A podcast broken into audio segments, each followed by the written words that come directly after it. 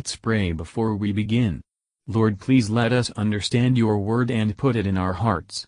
May it shape our lives to be more like your Son. In Jesus' name we ask, Amen.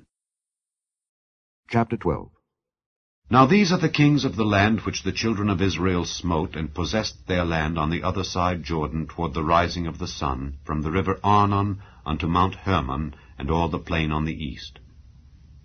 Sihon, king of the Amorites, who dwelt in Heshbon and ruled from Aroer, which is upon the bank of the river Arnon, and from the middle of the river, and from half Gilead even unto the river Jabbok, which is the border of the children of Ammon, and from the plain to the sea of Kinneroth on the east, and unto the sea of the plain, even the salt sea on the east, the way to Beth Jeshimoth, and from the south unto Ashdoth Pisgah and the coast of Og king of Bashan, which was of the remnant of the giants that dwelt at Ashtaroth and at Edrei, and reigned in Mount Hermon, and in Salcah, and in all Bashan unto the border of the Geshurites and the Maacathites, and half Gilead, the border of Sihon king of Heshbon.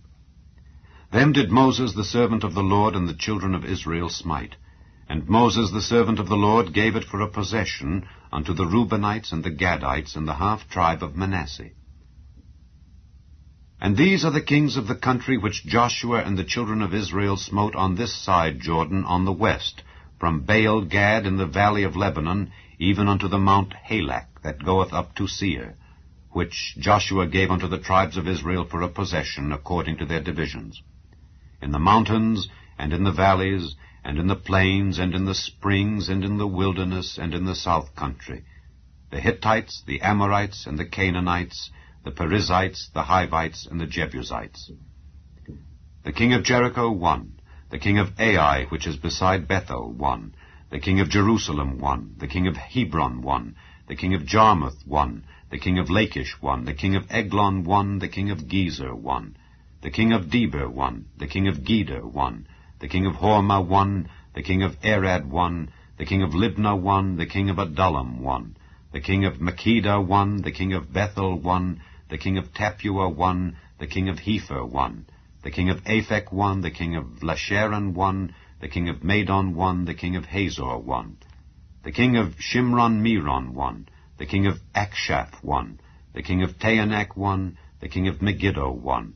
The king of Kedesh one. The king of Jokneam of Carmel one. The king of Dor and the coast of Dor one. The king of the nations of Gilgal one.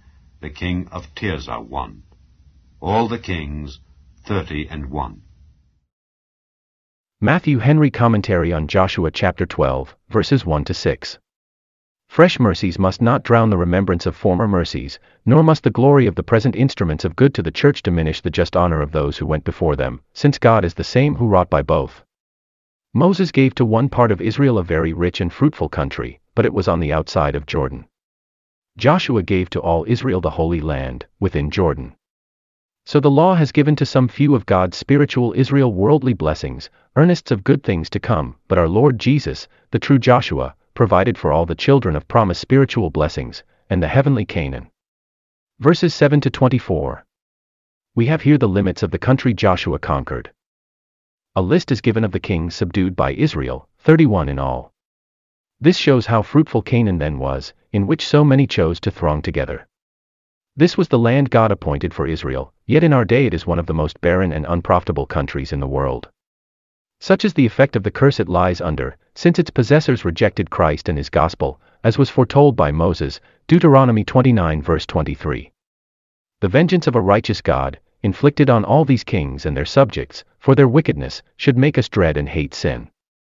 The fruitful land bestowed on his chosen people, should fill our hearts with hope and confidence in his mercy, and with humble gratitude.